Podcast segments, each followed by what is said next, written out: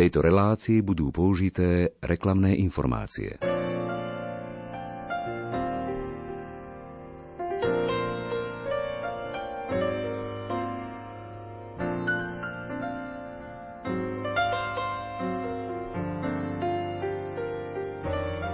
Spolok svätého Vojtecha takmer po 100 rokoch od vydania originálu vydáva preklad knižnej eseje Svetý Tomáš Akvinský. Skicu napísal v roku 1933 slávny britský spisovateľ, filozof a laický teológ, katolícky konvertita Gilbert Keith Chesterton. Práve tomuto dielu sa budeme venovať v najbližších minútach. Literárnu kaviareň vysielajú hudobná dramaturgička Diana Rauchová, majster zvuku Marek Rimóci a redaktor Ondrej Rosík. Želáme vám nerušené počúvanie.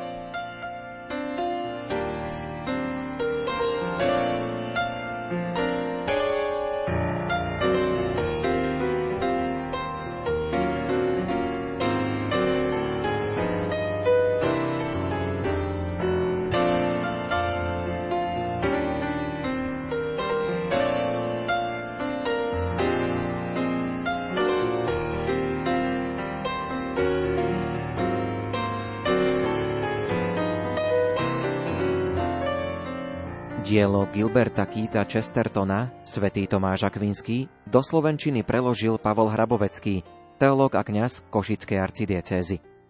Na začiatok odpovedzme na otázku, aká je spojitosť medzi Gilbertom Keatom Chestertonom a Tomášom Akvinským. Tak už len z pohľadu na ich telo sa dá hovoriť o veľkej podobnosti. Ja si myslím, že jedna práve z takých referenčných bodov aj pre nich samých, pre Chestertona, ktorý sa konfrontoval veľmi často s Tomášom Okvinským, bola jeho fyzická tvárnosť povahy. A teda, že boli obidvaja tuční, že obidvaja chodili trošku pomalšie a prežívali svoj život v tom vnútornom svete. A má to dopad aj potom na to, ako prežívali tú svoju fyzickosť a to je už svet duchovná. Príbeh, ktorý myslím, že každý z nás pozná o Tomášovi Akvinskom je, keď na prednáške Alberta Veľkého bol Tomáš často ticho a jeden z jeho spolužiakov si myslel, že musí pomôcť a doučiť Tomáša Akvinského a bol šokovaný tým, keď mu Tomáš Akvinský odpovedal mudrejšie, ako to očakával, dokonca ho opravil v tom, čo si bol istý, že hovorí pravdu. A vtedy sa učiteľ Albert Veľký povedal, že tento nemý vôľ, ako ho voláte, raz zabučí tak, že ho bude počuť celý svet.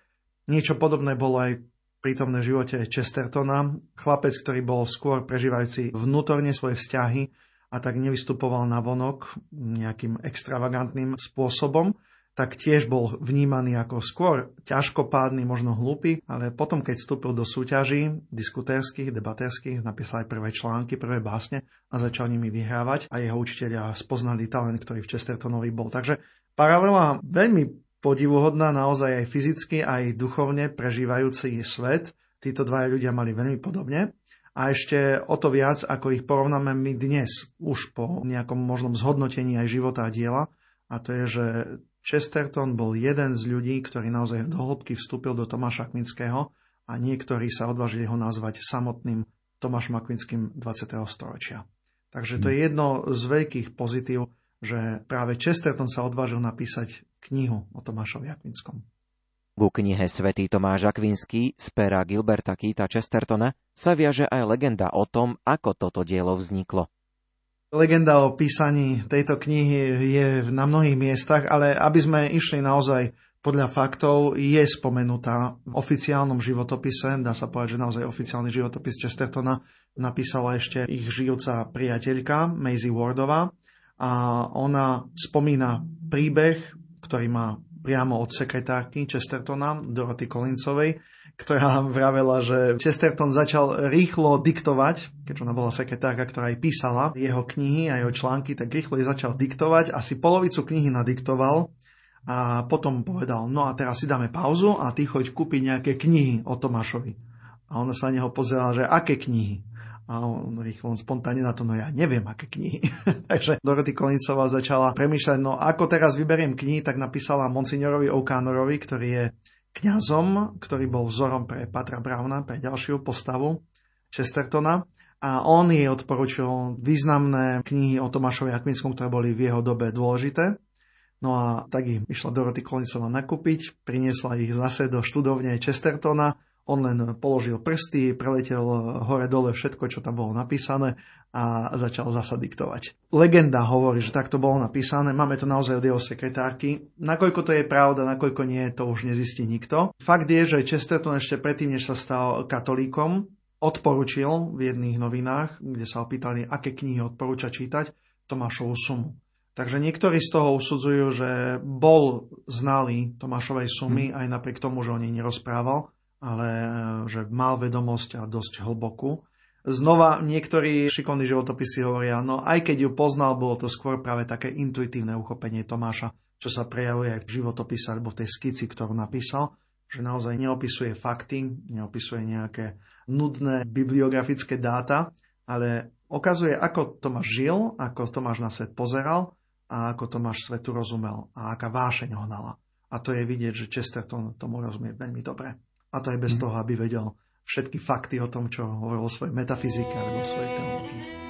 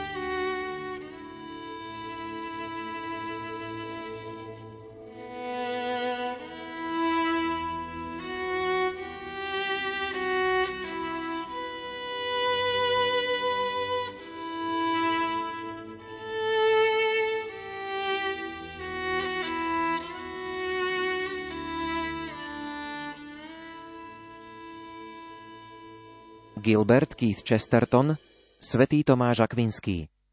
5. kapitola Skutočný život svätého Tomáša. Úrivok. Na tomto mieste naráža aj takáto hrubá a povrchná skica veľkého sveca na nevyhnutnosť doplniť čosi, čo sa tak úplne nehodí k jej zvyšku. Ide o jednu vec, ktorú je potrebné, ale pritom nemožné napísať. Svetcom môže byť hociaký typ človeka, ale len s istou dodatočnou vlastnosťou, ktorá je rovnako jedinečná, ako aj univerzálna. Mohli by sme dokonca povedať, že tá jediná vec, ktorá oddeluje svetca od obyčajných ľudí, je jeho pripravenosť byť zajedno s obyčajnými ľuďmi. V tomto zmysle musí byť slovo obyčajný chápané v jeho pôvodnom a vznešenom význame, ktorý je spätý so slovom poriadok. Svetec už dávno prekonal akúkoľvek túžbu po vyniknutí. On je jediným druhom lepšieho človeka, ktorý sa nikdy nepovyšoval. Toto všetko vyvstáva z veľkej centrálnej skutočnosti, ktorú on neponižuje nazvať privilégiom, ale ktorá je v samotnej prirodzenosti takou osobnou, že ju v tomto zmysle môžeme chápať až ako formu súkromného vlastníctva. Tak je to s každým súkromným majetkom. Postačuje, že ho človek má a nesnaží sa obmedziť počet ľudí, ktorí tiež vlastnia ten svoj, len sa ho vždy pokúša ukryť pre akési nebesky dobré spôsoby a Tomáš Akvinský sa ho pokúšal ukryť viac než väčšina ostatných.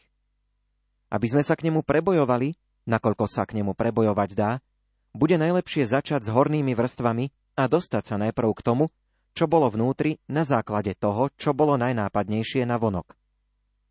Vzhľad či telesnú schránku svätého Tomáša Akvinského je naozaj vzkriesiť oveľa ľahšie ako u mnohých iných, ktorí žili pred obdobím maľovania portrétov.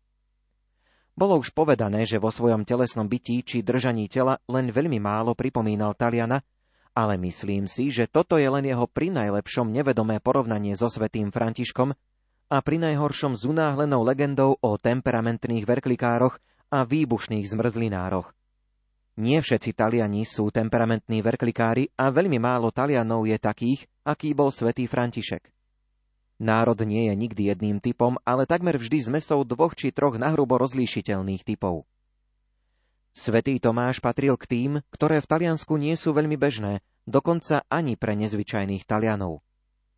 Jeho telesná stavba dávala podnet k tomu, aby ho humorne pokladali za istý druh chodiaceho súdu na víno, takého častého v komédiách mnohých národov. On sám o svojej postave často vtipkoval a možno to bol práve on a nie nejaký nahnevaný prívrženec strany Augustiniánov či Arabov, kto je zodpovedný za veľkolepé zveličenie, že zo stola, pri ktorom večeral, museli odrezať pol mesiac, aby si zaň mohol sadnúť. Je takmer isté, že ide o nadnesený význam a že si človek všimol skôr jeho vzrast ako jeho korpulentnosť, ale ešte predtým všetkým jeho hlavu, ktorá bola dosť veľká, aby dominovala celému telu. Mala ľahko rozoznateľný tvar, súdiac podľa tradičných portrétov a osobných opisov. Bol to typ tváre s mohutnou bradou a čelusťami, rímským nosom a veľkým, dosť plešatým čelom, ktoré napriek svojej plnosti ponúkalo tu a tam zvláštny nádych dutých priehlbín, ako keby to boli jaskyne myšlienok. Napoleon nosil takúto hlavu nad malým telom. Mussolini ju nosí teraz nad očosi väčším, ale rovnako aktívnym telom. Môžeme ju vidieť aj na bustách niekoľkých rímskych cisárov a príležitostne aj na došúchanou náprsenkou talianského čašníka, hoci vo všeobecnosti ide vždy o hlavného čašníka. Ide o taký nezameniteľný typ tváre, až si musím myslieť, že ten najvýraznejší darebák nenáročnej beletrie zobrazený v šokujúcom viktoriánskom diele Žena v bielom, ktorý bol načrtnutý Wilkým Collinsom podľa skutočného talianského grófa, je jeho dokonalým kontrastom s výzorom konvenčne chudého, počerného a gestikulujúceho darebáka, ktorého Viktoriáni bežne predstavovali ako talianského grófa. Možno si teraz aspoň niektorí spomenú na grófa Foska, pokojného, korpulentného a kolosálneho džentlmena, ktorého hlava bola hrdinskej veľkosti, presne ako busta Napoleona. Možno bol melodramatickým darebákom, ale bol aj obstojne presvedčivým Talianom práve toho typu. Ak si spomenieme na jeho pokojné spôsoby a čulý zdravý rozum, prejavujúci sa v jeho každodenných slovách a skutkoch, pravdepodobne tak získame fyzický obraz typu Tomáša Akvinského, pričom k nemu pridáme aj nepatrný úkon predstavivosti, potrebný na to, aby sme si premietli postavu grófa Foska, ako sa náhle premieňa na svetca.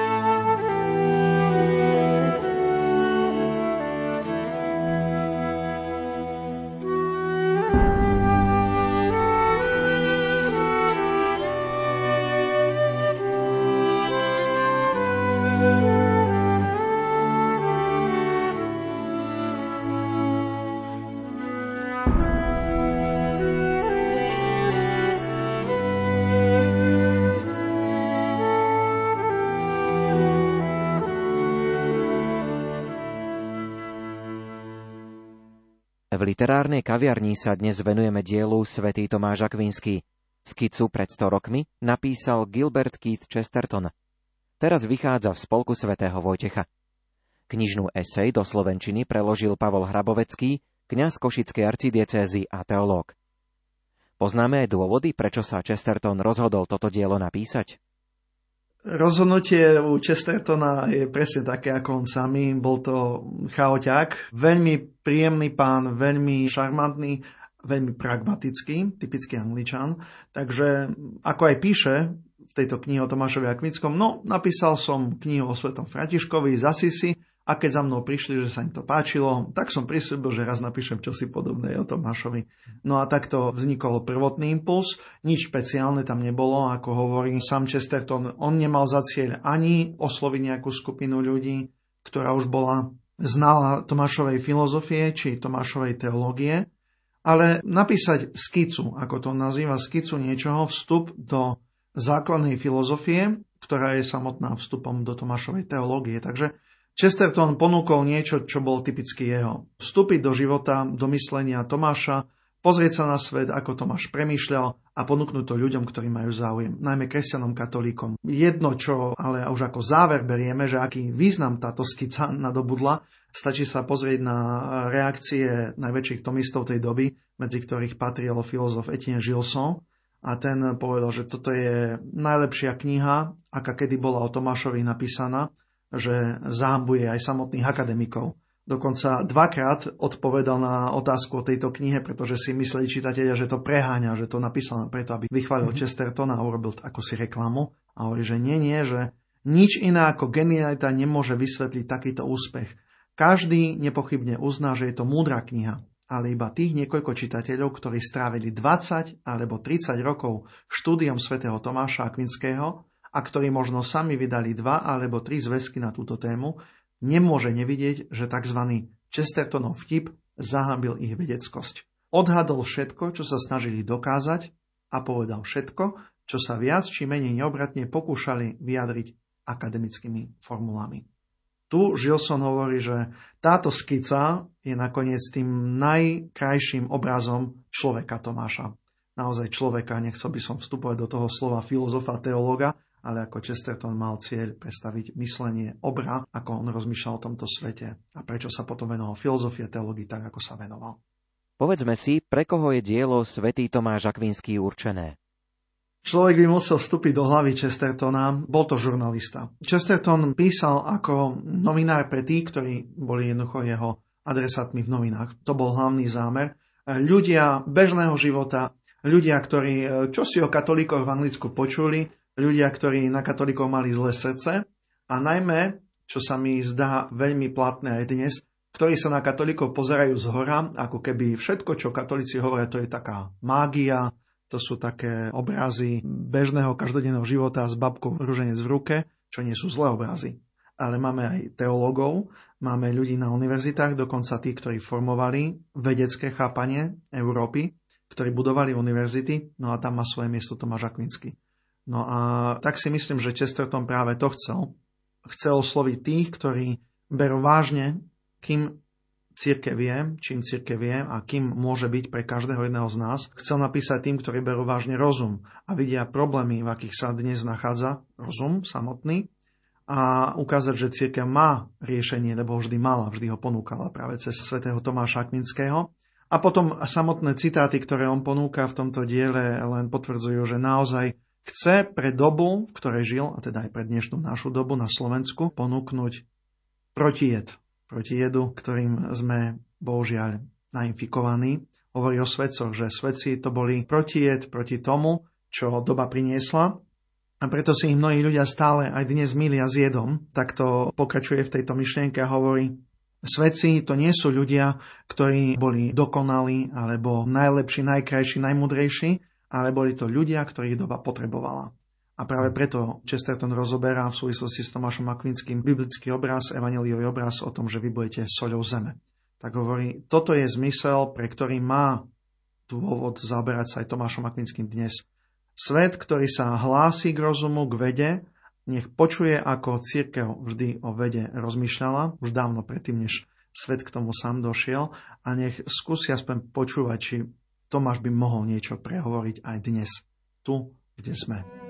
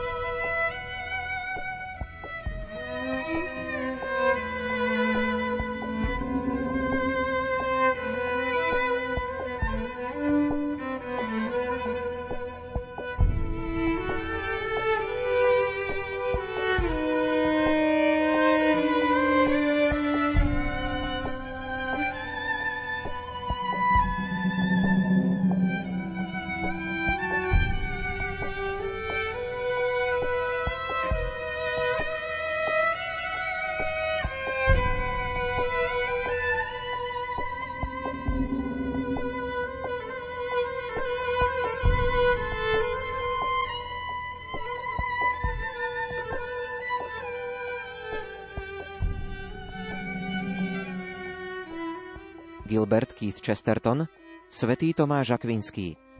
7. kapitola Večná filozofia Úryvok. Je škoda, že sa vedný odbor antropológie degradoval len na štúdium antropoidov, pretože je teraz nevyliečiteľne spojený s hašterením sa prehistorických profesorov vo viacerých zmysloch o tom, či je úlomok kameňa zubom človeka alebo opice, a tieto hádky občas dopadnú tak, ako v jednom slávnom prípade, keď sa ukázalo, že nájdený zub nakoniec patril prasaťu. Je správne, že existuje prírodná veda, ktorá sa venuje čisto tejto problematike, ale jej všeobecne používané meno by mohlo byť analogicky prisúdené veciam nielen širším a hlbším, ale aj podstatne dôležitejším. Tak ako v Amerike upozornili noví humanisti starých humanitárov, že ich humanitárstvo sa podstatne viac sústredilo na veci, ktoré neboli výlučne ľudské, ako boli napríklad fyzické podmienky, chute, ekonomické potreby či prostredie, tak by mali tí, ktorí sa nazývajú antropológmi, obmedziť svoju myseľ na materiálne veci ktoré nie sú nejako zvlášť antropickými. Mali by vyloviť v histórii a prehistórii niečo, čo by určite nemalo byť chápané ako homo sapiens, ale ako simius incipiens, ľudob nerozumný.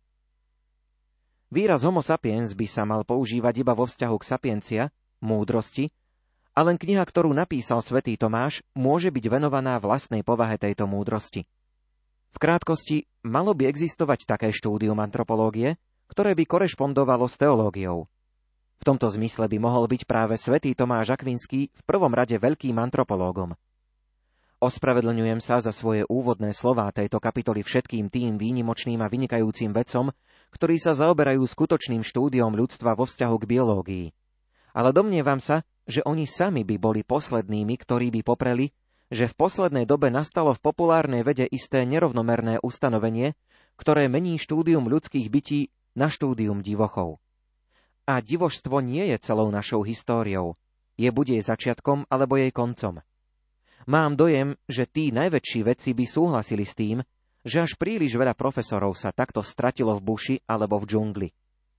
Profesori, ktorí chceli študovať antropológiu, ale ktorí sa nikdy nedostali ďalej než po antropofágiu. A ja mám špeciálny dôvod uviesť tento návrh vyššej antropológie tým, že sa ospravedlním všetkým skutočným biológom, ktorí by sa mohli zdať byť zahrnutí, ale určite nie sú, do protestu proti lacnej populárnej vede. Lebo prvá vec, ktorú treba povedať o svetom Tomášovi ako antropológovi je, že sa naozaj obdivuhodne podobá tým najlepším moderným biologickým antropológom, ktorí by sa nazvali agnostikmi. Tento fakt je tak výrazným a rozhodujúcim momentom v dejinách, že sa k nemu treba vrácať a pripomínať si ho.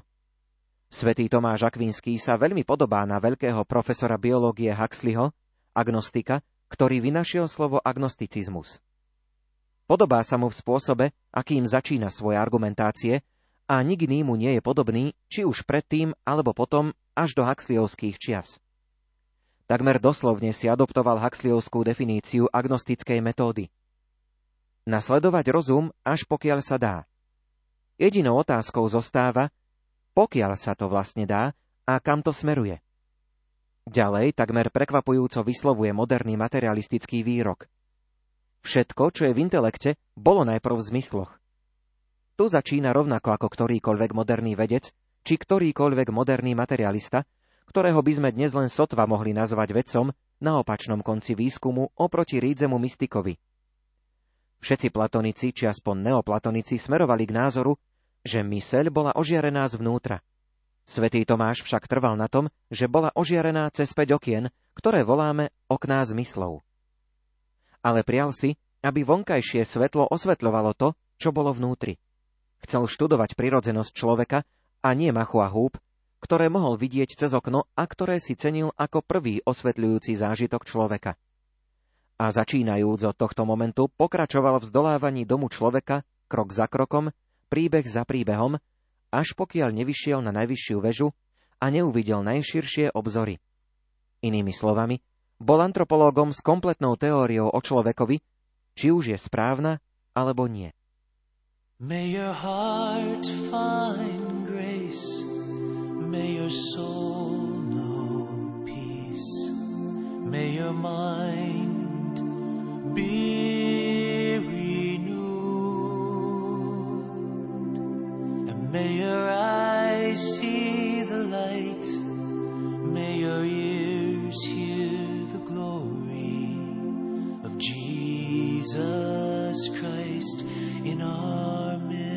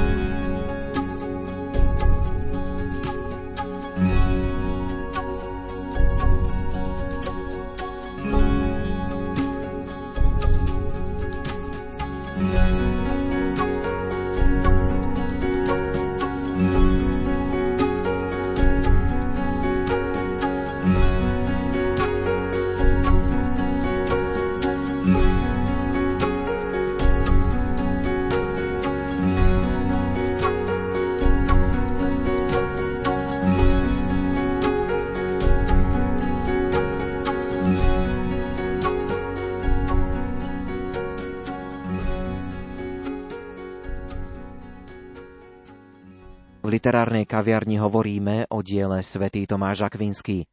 Skicu pred 100 rokmi napísal Gilbert Keith Chesterton a v týchto dňoch vychádza v spolku svätého Vojtecha.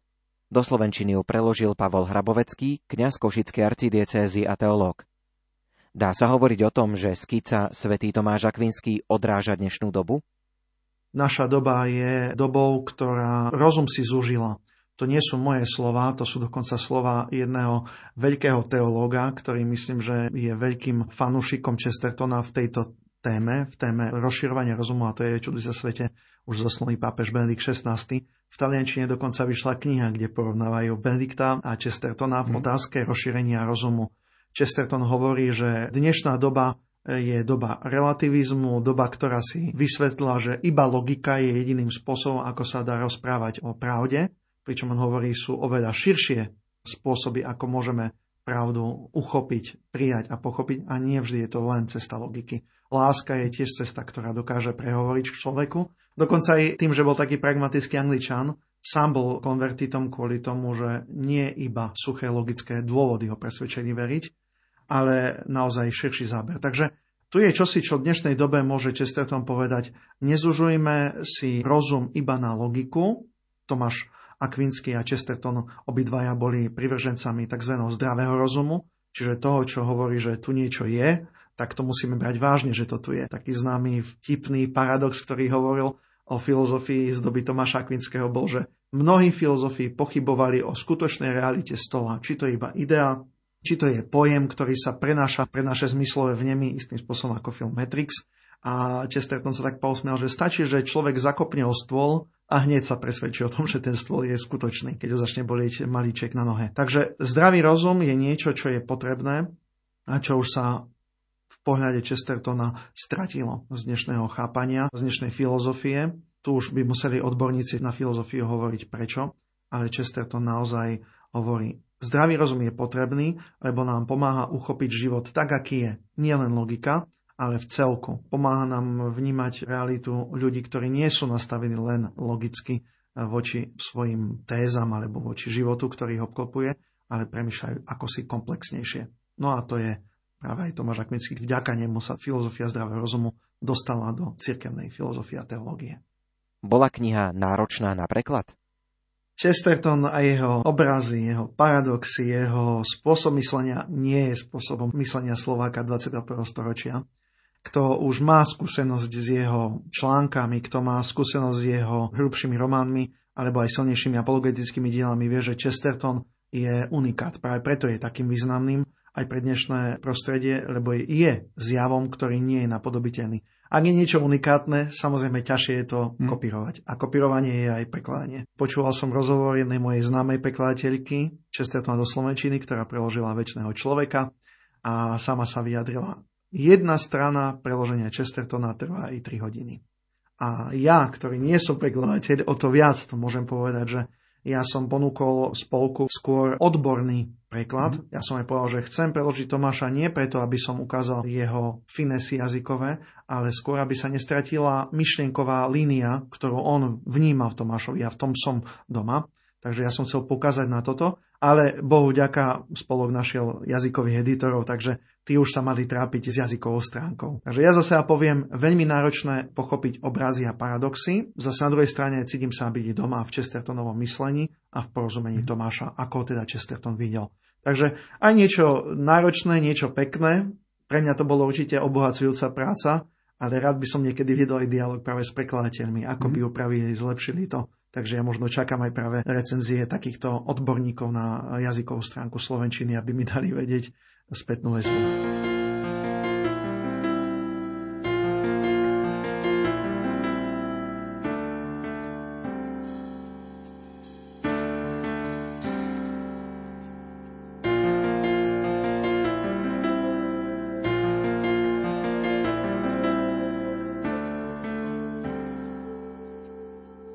Literárnej kaviarni sme predstavovali dielo Gilberta Keita Chestertona Svetý Tomáš Akvinský. V Slovenčine ho vydal spolok svätého Vojtecha. Rozprávali sme sa s prekladateľom knižnej eseje Pavlom Hraboveckým, teológom a kňazom Košickej arcidiecézy. Kniha je už teraz dostupná v spolku svätého Vojtecha.